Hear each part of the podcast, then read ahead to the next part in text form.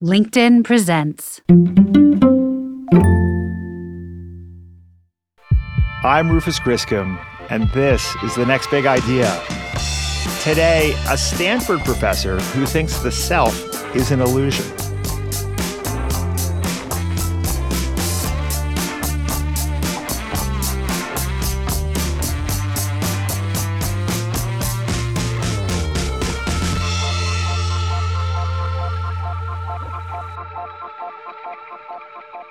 For some time, I've had an emerging view, shaped in part by conversations we've had on this podcast, that community, broadly defined to include family, friends, colleagues, strangers we meet, is everything. Not 50% of happiness or 75% or 95%, but 100%. There's an analogy in physics. We see the world at first as comprised of discrete objects an atom, a molecule, a teacup, a chair.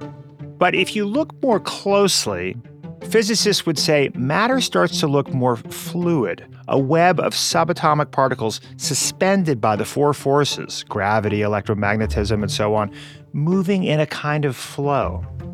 In the same sense, we could choose to see ourselves as autonomous individuals, heroically fighting our way through life like explorers with machetes, hacking our way through the jungle, or we can choose to see ourselves as always suspended in a constellation of relationships.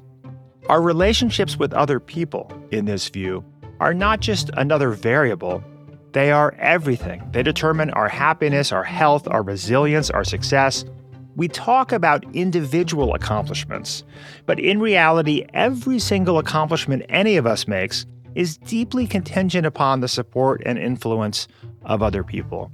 There's no such thing as an autonomous human being, and that's a good thing.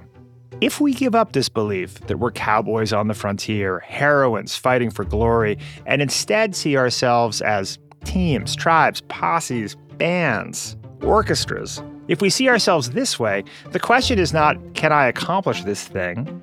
The question becomes, can we accomplish it? Who else shares this same objective?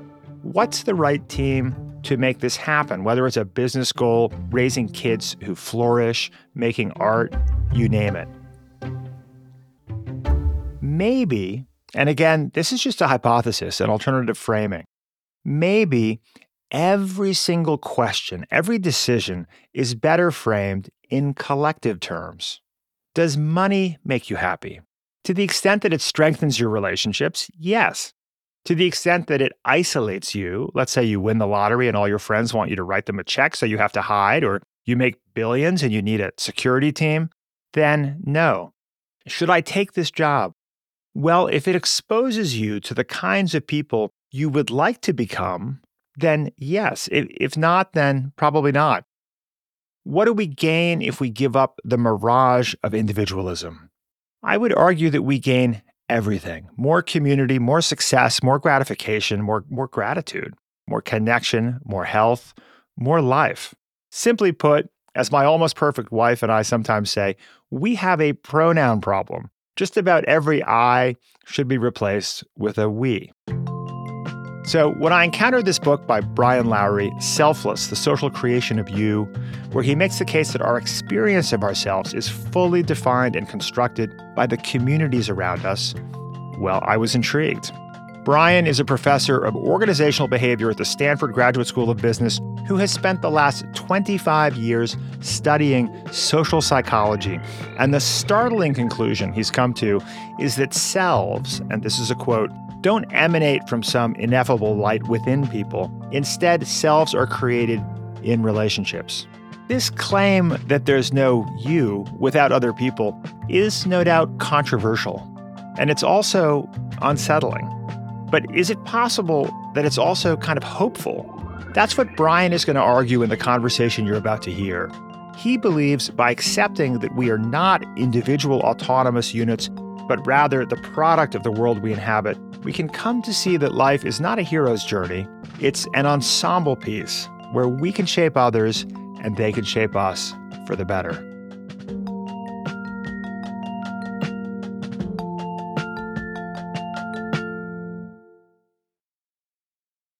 The LinkedIn Podcast Network is sponsored by TIAA. TIAA makes you a retirement promise, a promise of a guaranteed retirement paycheck for life. Learn more at TIAA.org backslash promises pay off.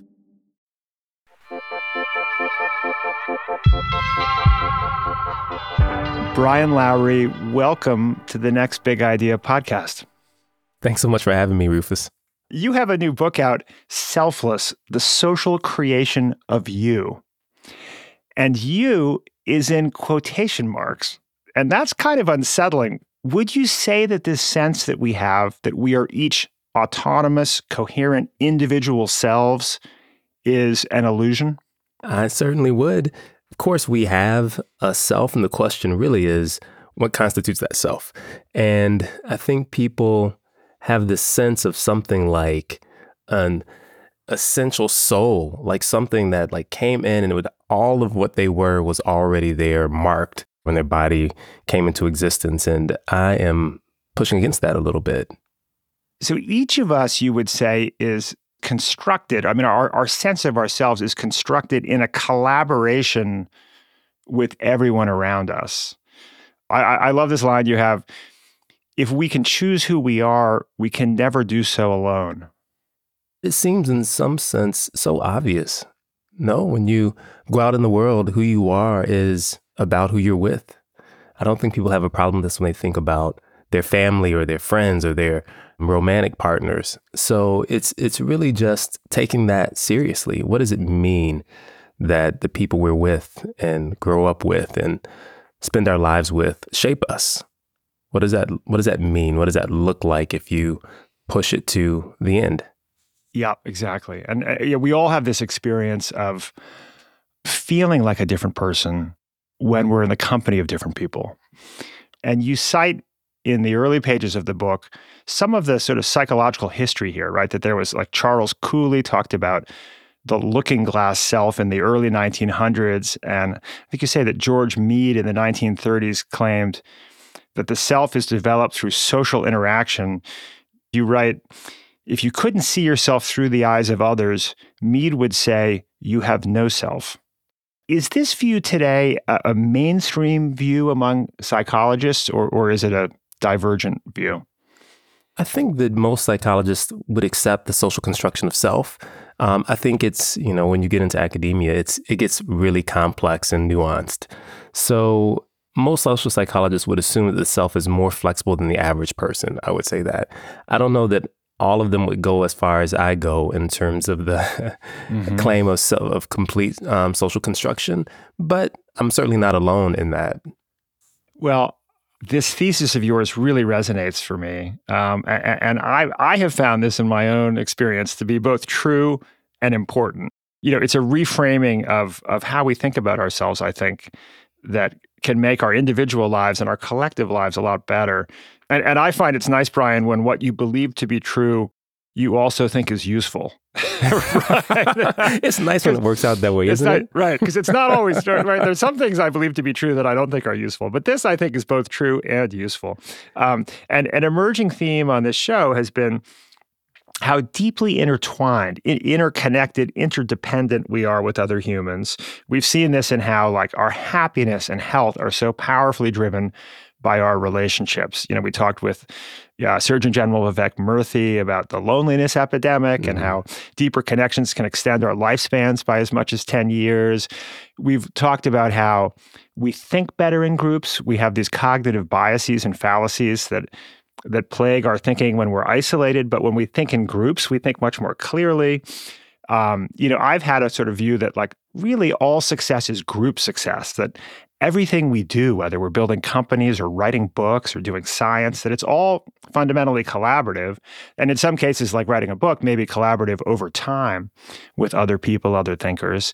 But this thesis of yours takes the importance of community uh, a step further in saying it, it's it's not just important to our, our health and clear thinking and success. We don't even have a sense of self without these other people around us. It's scary initially, perhaps for, for many people, but I think once you you lean into this view, it, it's empowering. I think, right? Uh, do you feel like this reframing is important and useful? I guess is my question. I certainly hope so.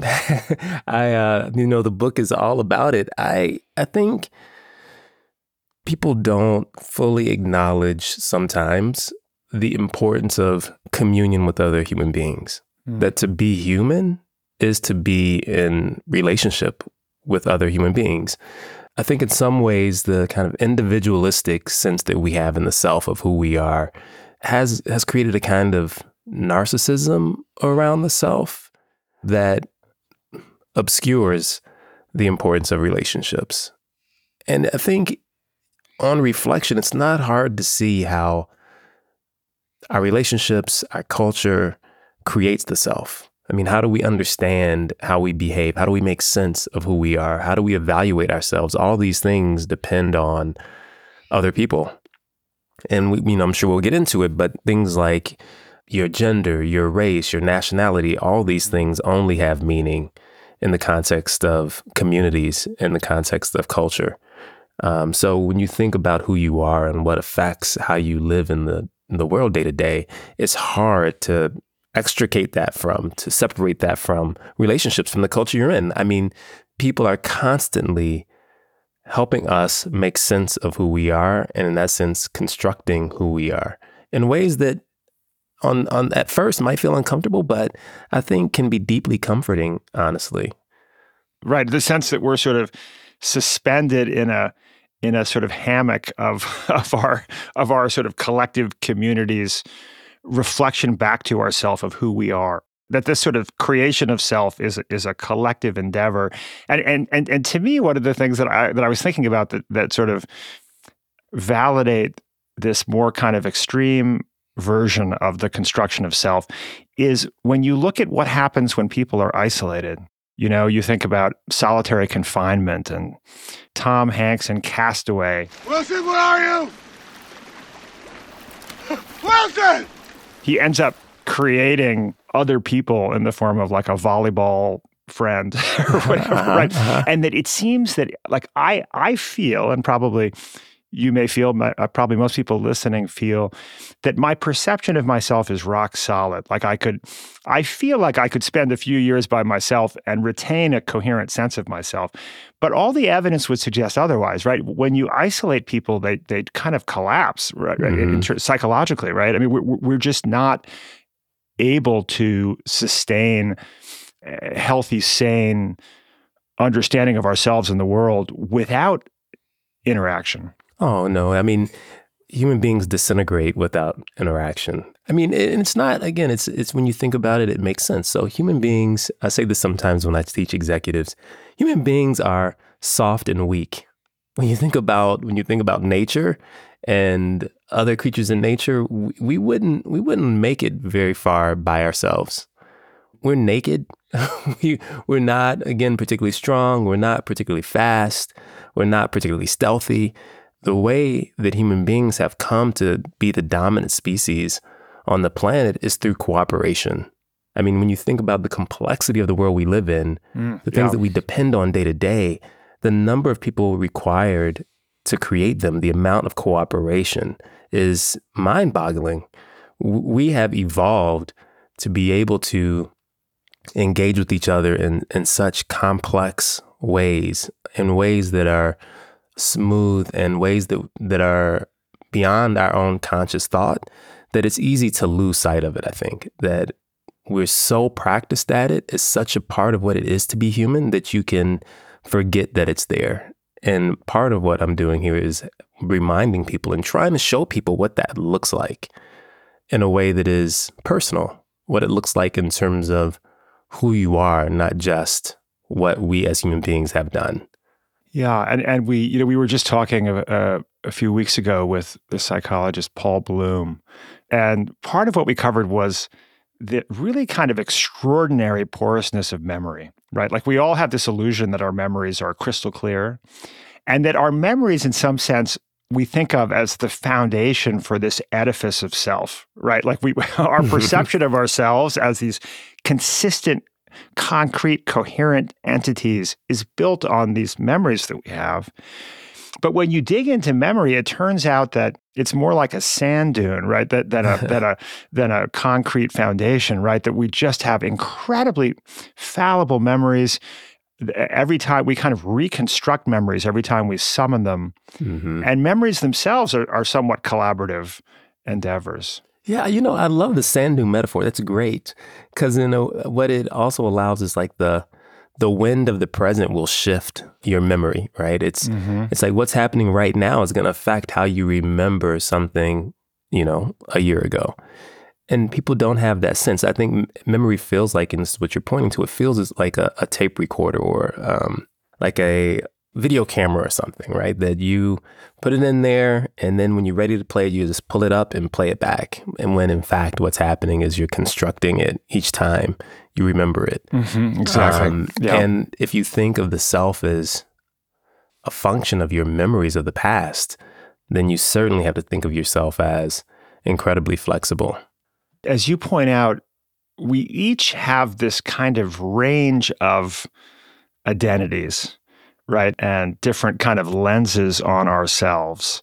And these different selves that, when invoked, can kind of change our behavior. The most extraordinary example of this in your book for me was this study done by social psychologist Margaret Shih about Asian women taking math tests. Do you want to share that study? Sure. So um, Margaret and, and some colleagues did a study where they looked at Asian American women. And the reason they looked at Asian American women is because they have opposing stereotypes about math performance. So Asian Americans are stereotyped to be really good at math, and women are stereotyped to be bad at math. And so they were interested in how these conflicting identities could uh, show up in these women's math performance. So what they did is they reminded them either of their gender or their ethnicity and then had them take a math test. What they found is that the identity they were reminded of affected their math performance. In all cases, they this you know obviously the women were trying to do their best on the math test, but when they were reminded of their gender as compared to their ethnicity, they did worse on the test. And this was seen as a reflection of kind of the the beliefs about those identities, like being Asian American and being good at math, how that affected these women's math performance. And, you know, the way I interpret that study is that those women's selves actually shifted, and you can see that shift in their performance on this test. And so I, I think it is an incredibly compelling example of how identities actually show up in the way we behave. They're they're not just ephemeral ways that we think about the self. I mm-hmm. mean, they they they show up in the world and they show up in how we how we behave with others, how we behave in, in terms of tasks that are really important to us even. And do you see that, Brian, in, in your own life? I mean, you you write compellingly in your book about your different identities and your journey. You're the Walter Kenneth Kilpatrick Professor of Organizational Behavior at the Stanford Graduate School of Business, and you know you're a published author uh-huh. and an incessant asker of questions, and a black man, and you know uh, maybe a cook, and maybe I, I you know I don't know what uh, what other selves you you think of. How do you see these different selves kind of reflected back to you, and how does it affect your your journey? I, I, I love that question because I don't think my experience is unique. So I hope that people can see this in their own lives. So for me, in particular, when I'm on campus or at a conference, I'm a professor and I am treated like a professor and all that, that entails. The assumptions people make about me and the expectations for how I behave. You know, I'm supposed to be smart and, and say deep things and write books and all, all these things that, you know, are associated with being a professor. And I show up that way. I see myself in that way in those contexts. You know, but when I'm know, walking down the street in San Francisco, I think of myself just as a black man. Like, I mean, this is what people can see about me as I walk down the street. There's no way to see professor in terms of how I look, right? Um, and in those contexts, I see myself in that way. Now, it's not as if I don't see myself as a black man while I'm, you know, on campus. It's just that that is not the most prominent identity for me. And it's at times jarring because I recognize the distance between professor and black man for many people. I'm, I'm not confused about that. And I also embody both in different situations. And I reflect on that. I mean, I, I, think about what that means and, and how how I reconcile that and how other people try to reconcile those kind of um, disparate identities that they have, like the Asian American women, right? And in mm-hmm, at least one domain mm-hmm. of math, it's it's similar. And I, I, I will talk about this a bit. Like, I'll, let me give you an example. It's more concrete in terms of the the tension this can create. Mm-hmm. So, when I was finishing graduate school, which was also a, a transition for me being a, a, graduate student, I got a job at Stanford. And what happens is like you're one day a graduate student, you know, a few months later, you move to a different place and now you're a professor right? So it's one of those situations that you really, I mean, it's just a hard break. Like you were mm, one thing yeah, one day, yeah. and then you know you show up in a different place, and nobody knows you, and you're another thing. Yeah.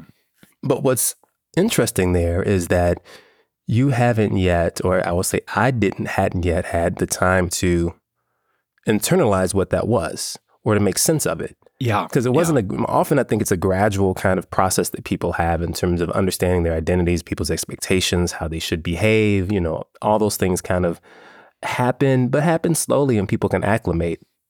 But there are times when they're just breaks, you know, just shifts. And I remember it being, for me, really difficult.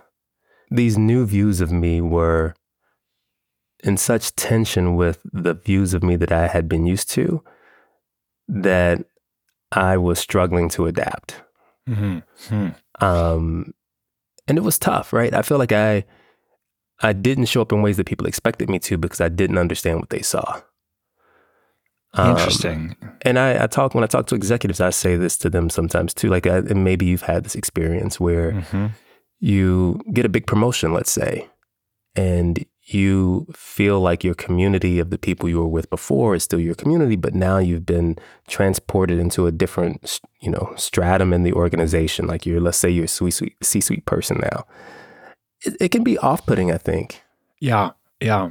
And so I, you know, this is these are just places where I think you can see the operation of what I'm talking about because often this construction of self is so subtle. Um, that you don't really see it operating. But there are times, I might guess, in most people's lives where they felt it and saw it. Yeah, yeah. My journey has been somewhat different in that I, I, I, you know, grew up as a white boy going to a coat and tie all boys school, and I remember going home on the public bus every day and just being kind of ashamed of being this kid in this coat and tie and so when I got to college, I grew my hair out and was sort of went through kind of a hippie phase, you might say, right? I have. Are, like are a, you are you went through it? Are you, you you through it now, Rufus? Well, no, I'm not. I'm not fully through it, Brian. Thank you for asking. Yeah, I've got. I think it's one of my kaleidoscope of identities now, depending on the evening. You know, I've got, but so I had you know, I, I, I, much to my mother's dismay, I had my grew my hair down to my shoulders and had an earring, and you know, wore pajama bottoms and cowboy boots and whatever. And I found in that in those couple years that people would walk up and talk to me in the train station who would never talk to me, right? And, and I attracted a collection of people, and I repelled other people, including my mother's friends. right. Uh, but, uh, and then I, you know, one day I cut my hair short again. And I could see in the weeks that followed that people treated me differently. And I became, and my behavior changed because I mean, there was this sort of assumption that, oh, I was this, you know, clearly laid back, probably pot smoking, ruminative, non judgmental person into probably certain kinds of music. There were a bunch of assumptions people made about me when I presented myself to the world with long hair and certain certain clothing. Uh, and when I presented myself differently, those assumptions completely changed, and involuntarily, my behavior changed.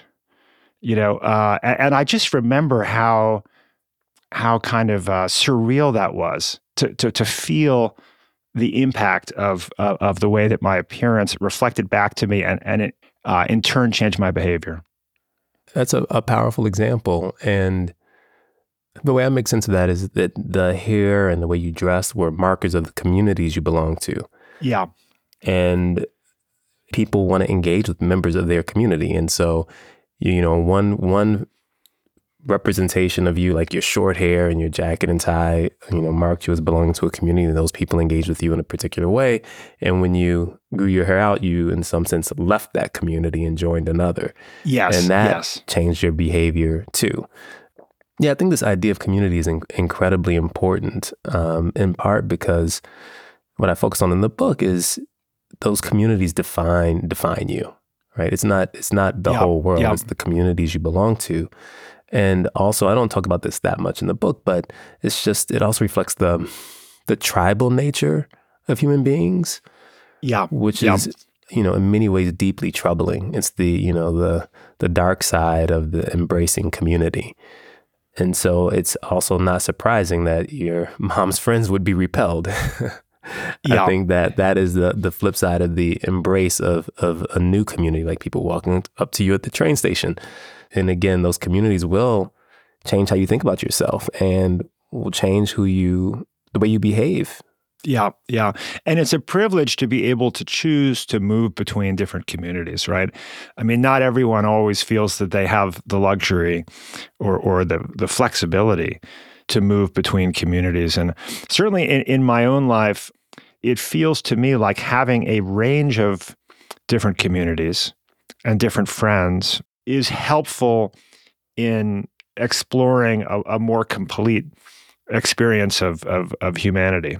I agree completely. Like I would I would go further and say that it's glorious to engage with other people and other communities in part because you can have this confusion that you see the world as it is and the way you live is a reflection of the only way the world can be. But the reality is like every person is living in a different world. I mean, their experiences, how the world treats them, what they see when they look out into the world. Everyone has these these vastly different experiences, and when you engage with people, it gives you a window into another world. Um, and when you are a part of different communities, it allows you to see the richness of what can be, like what people can be, in ways that you you know you probably just become accustomed to what people can be in your community. And that's not the only thing that people can be. Other communities allow different things. One of the things I, I'd, I'd like people to get from the book is just how much we leave on the table when we don't deeply engage with other people. Like we're being influenced by them, whether we intend to or not. But to engage deeply, to talk to people, to be curious about their mm-hmm. experience Yeah, yeah. really just has the potential to open your life up in ways that are hard to describe. I'm curious, Brian, how far do you take the argument that we have no essential self? Well, there's a line in the book where I say, you know, I, I did what I always do. uh, I made the most extreme argument possible. So put that in mind. right, right, right, right. It's a, there's a, there, there might be a pinch of devil's advocacy here, or, or of of uh, uh, a contrarian impulse. a little bit. Um, I'm very serious about there being no essential self, which is different than saying there's no self. When people engage with me, I think I influence them. I think it's myself that influences them. I just don't think that myself is some essential thing that is uh, somehow insulated from others.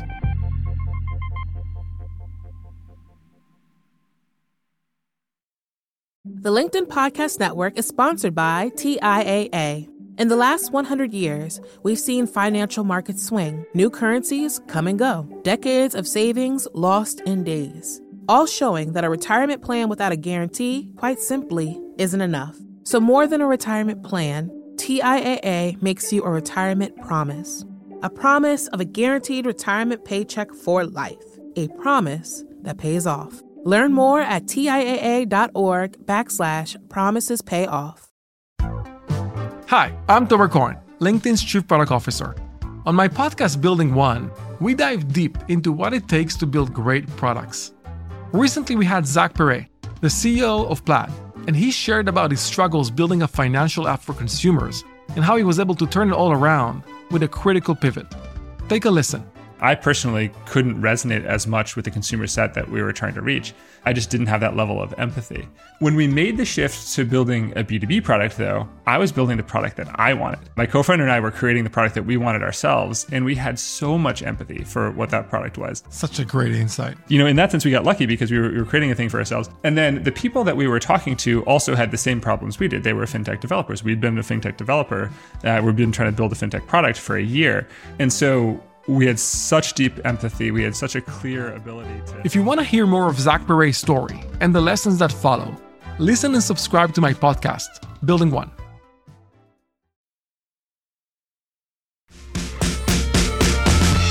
Let's talk about how your theory about our inherent selflessness impacts our identities in terms of race and gender. Yeah, so I, you know those kind of identities, what people would think of as social identities, right? Identities that are explicitly about who you're connected to, who who you're who you're like, right, and who you're not like, right. Um, I'm a black person because I'm like other black people. I belong in that category. Um, that my claim is that it's not a choice that you make; that it's a acceptance by that community of a claim, meaning that I'm black because I do think of myself as being black and because the community that defines that identity accepts me as black.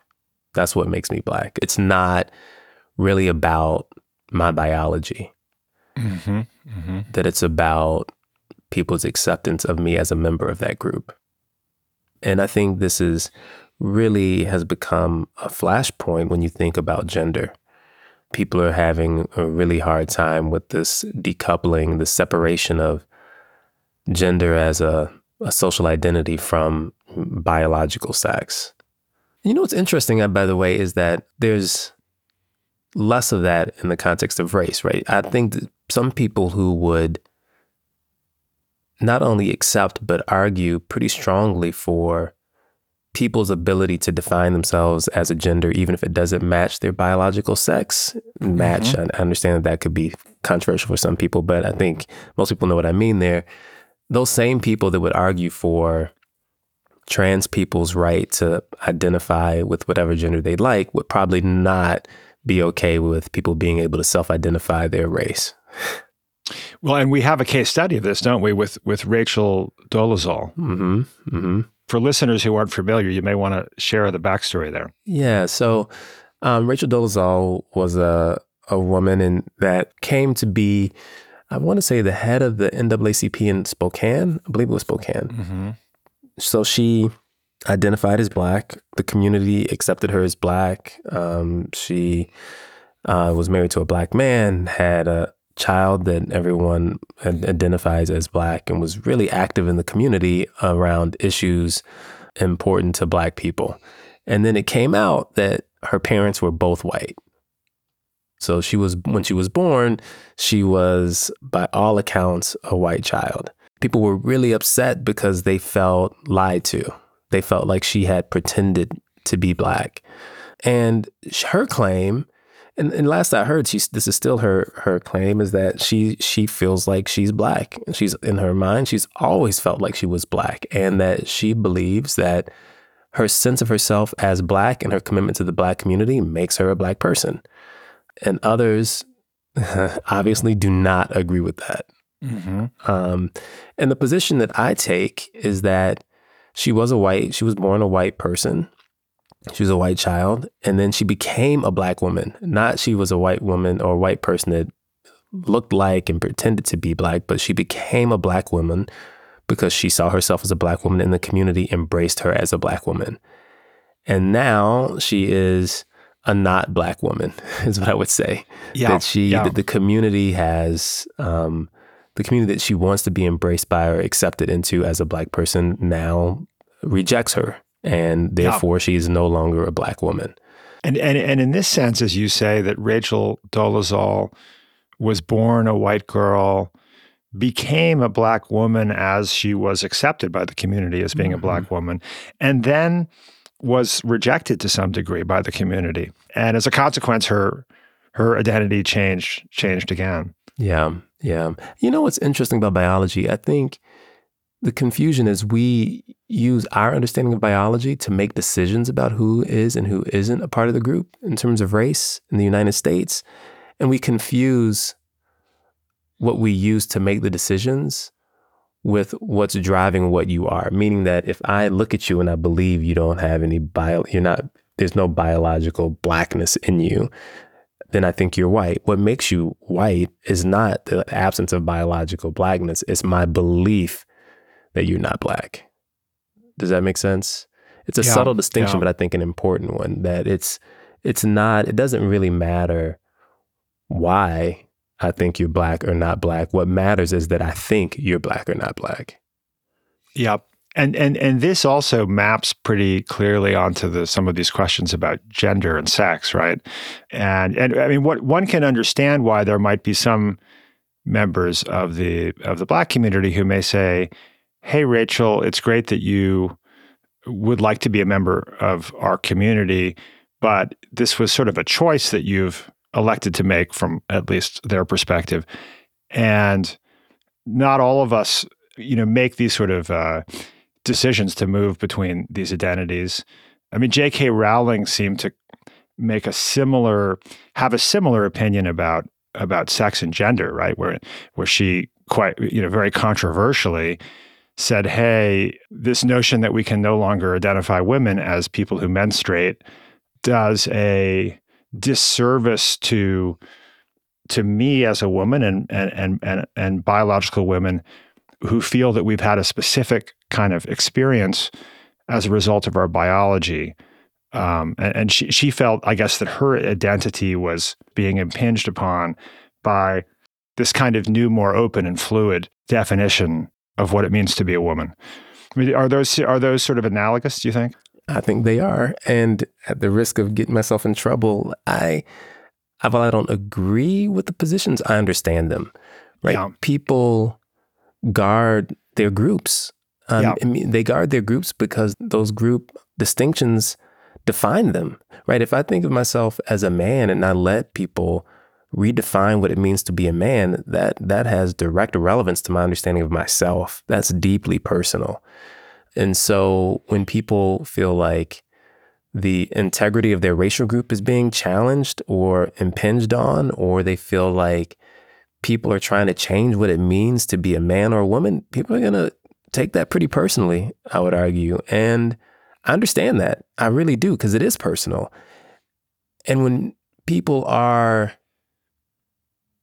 challenging those kind of boundaries, I think they should recognize that it's not what they what they're doing is not just a personal decision. It really does affect other people in terms of how they see themselves. If when Rachel decides she's black or tries to decide she's black, I would say like, you know, she's accepted by the black community, I, I would accept her as black, right? That that is not a problem. But when she's doing that from a certain place, it is and it and it challenges how others make sense of themselves. Like if they think being black is not having a choice, it's being subject to what it means to be black in America. And if you're not, if that's not been your life experience, then you're not black because that challenges how I understand myself, what it means to me to be black. So when Rachel makes that decision, she's challenging other people's understanding of themselves. Yeah, yeah, And that's going to create backlash. That's going to upset people. And same thing with um, trans folks when they say, like, no, I, I didn't have, they let's say you're talking to J.K. Rowling, no, I didn't grow up with this experience. No, I didn't have these um, consequences of my biology early on in my life, but I still am a woman. J.K. Rowling is going to be upset, and she is, right? Because it challenges what it means to be a woman, the way she understands herself. And those things are, I think, rightly understood in some sense as personal challenges, which is not to say that people shouldn't be able to make those decisions. It's just an honest point to make that it's not an individual choice to claim a certain identity. It's a claim about the community and that identity within that community. It's a claim about what it is to be black.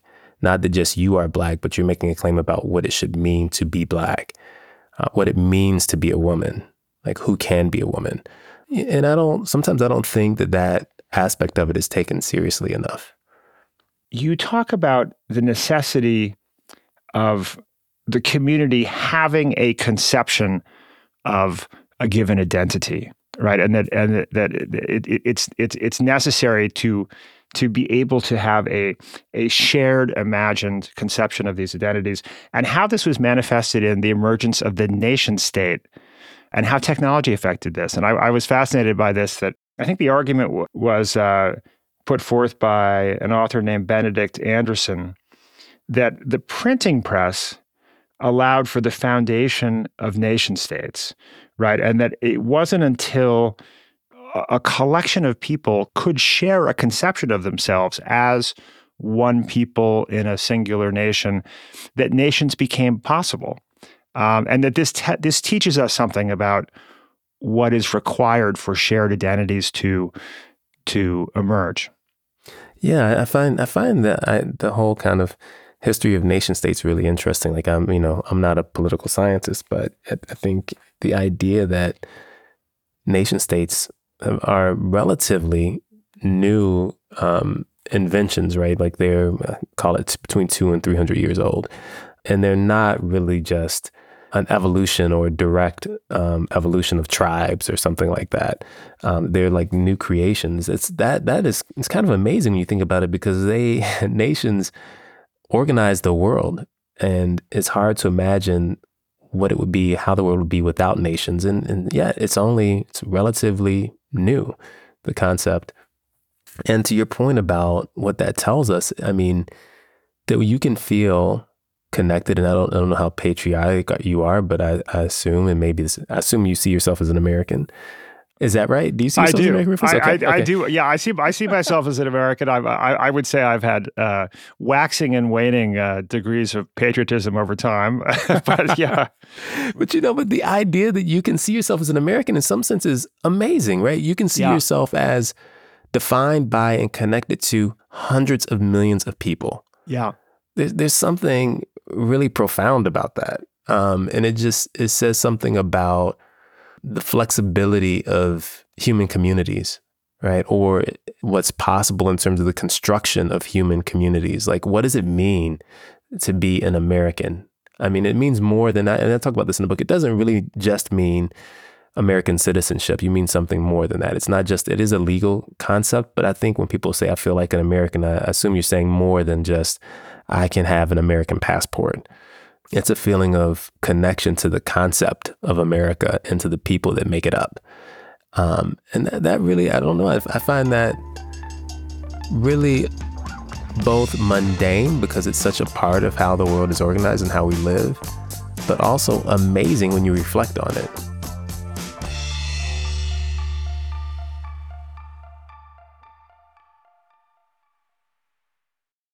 John Lennon said, "Count your age by friends, not years."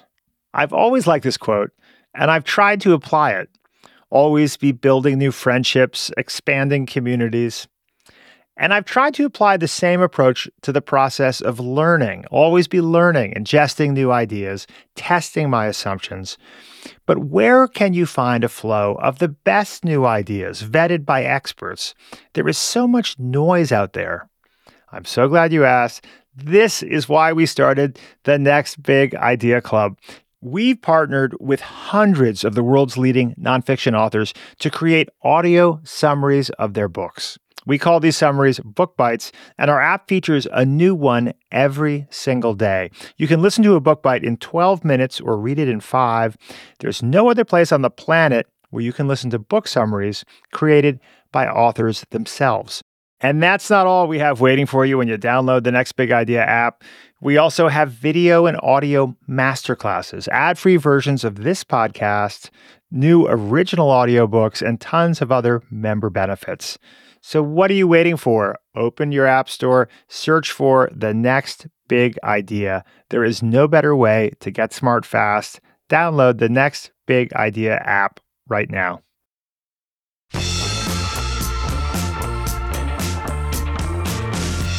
Well, turning to what our listeners and readers of your book can kind of take away from this kind of reframed view of how our sense of ourselves is socially created.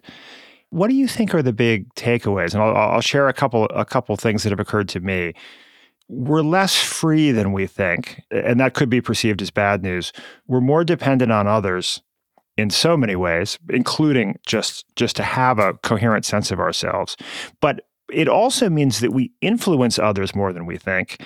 And, and with that comes a greater responsibility. How should this reframed view of selfhood change our behavior? So I think there's also, in giving up a little freedom, people might gain a, a, a measure of um,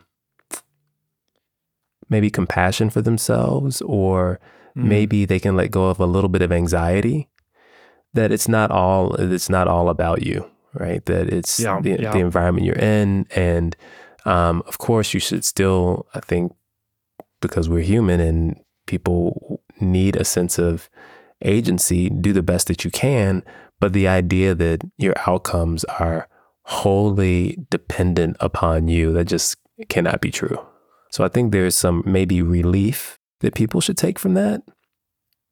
Um, I think the responsibility that you pointed out pointed to is really important to me that when you engage with someone else in a, in at least a small way you're constructing who they are and there's a deep responsibility associated with that and i think that responsibility actually um, can be or can at least lead to um, some enjoyment in interactions with other people when I talk about this book, and maybe this says something about me, when I when I give talks uh, about it, or um, when, I, when people ask me questions about it, I feel like afterwards I, I, behave in a I behave in a way that I'm I'm more proud of. That I think mm. I'm a mm. better person after I talk about the book because, because it reminds me of something that I forget all the time. Right? It, it it reminds me of the importance of my engagements with other people.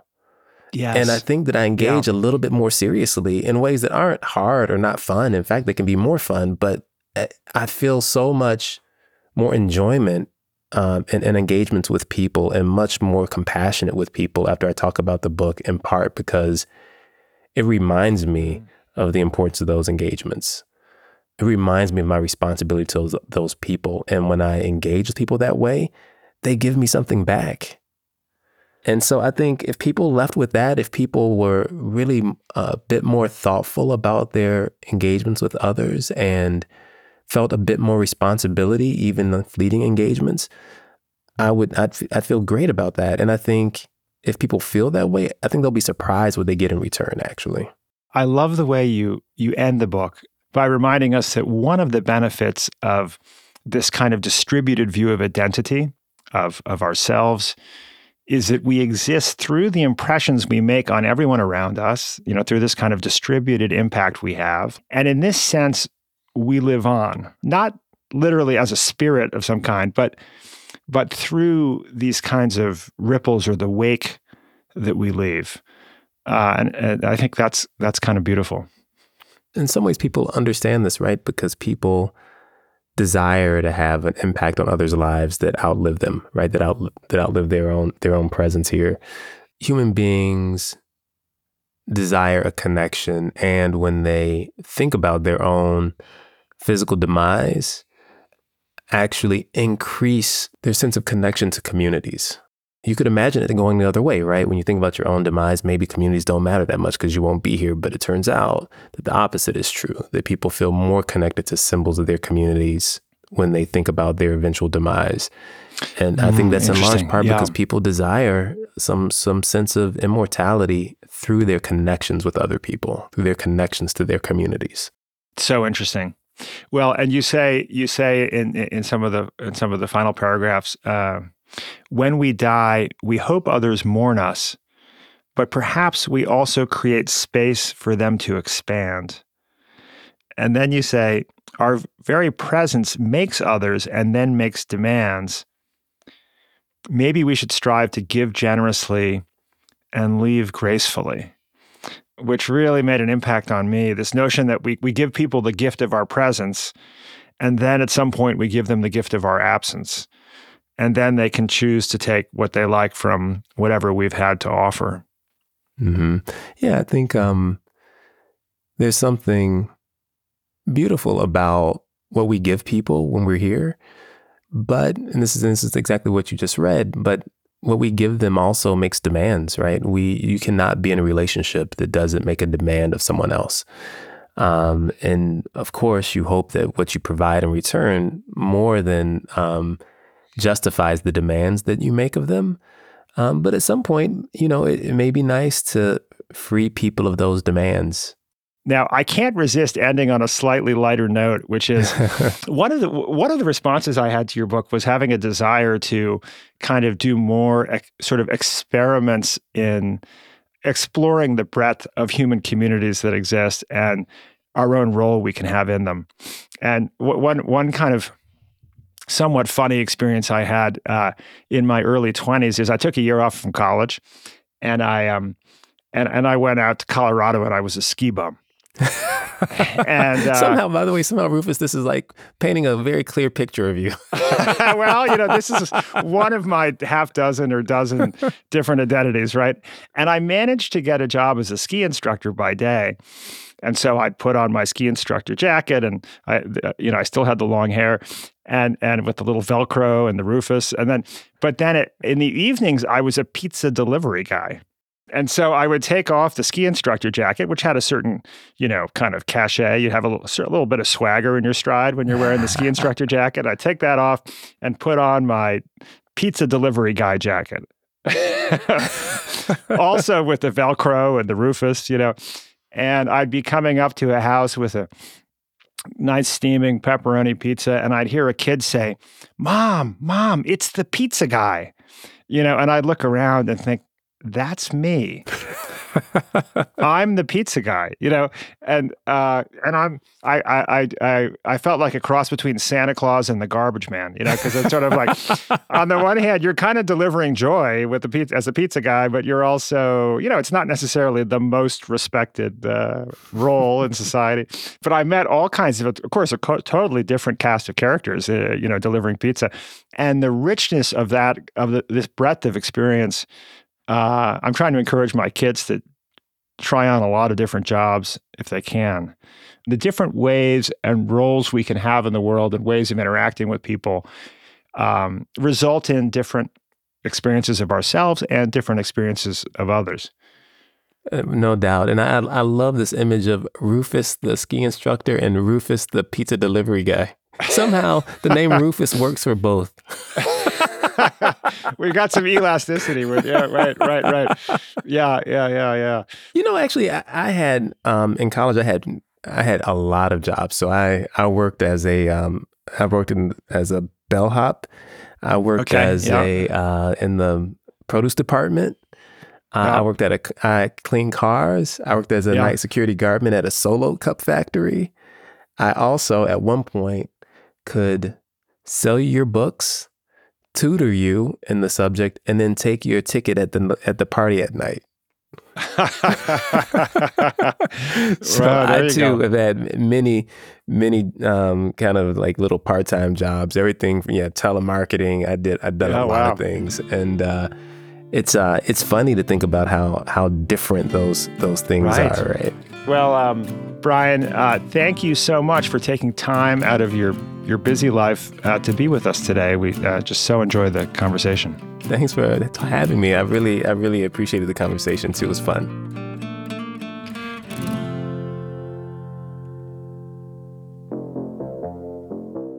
That was Brian Lowery, professor at Stanford Graduate School of Business and author of Selfless The Social Creation of You.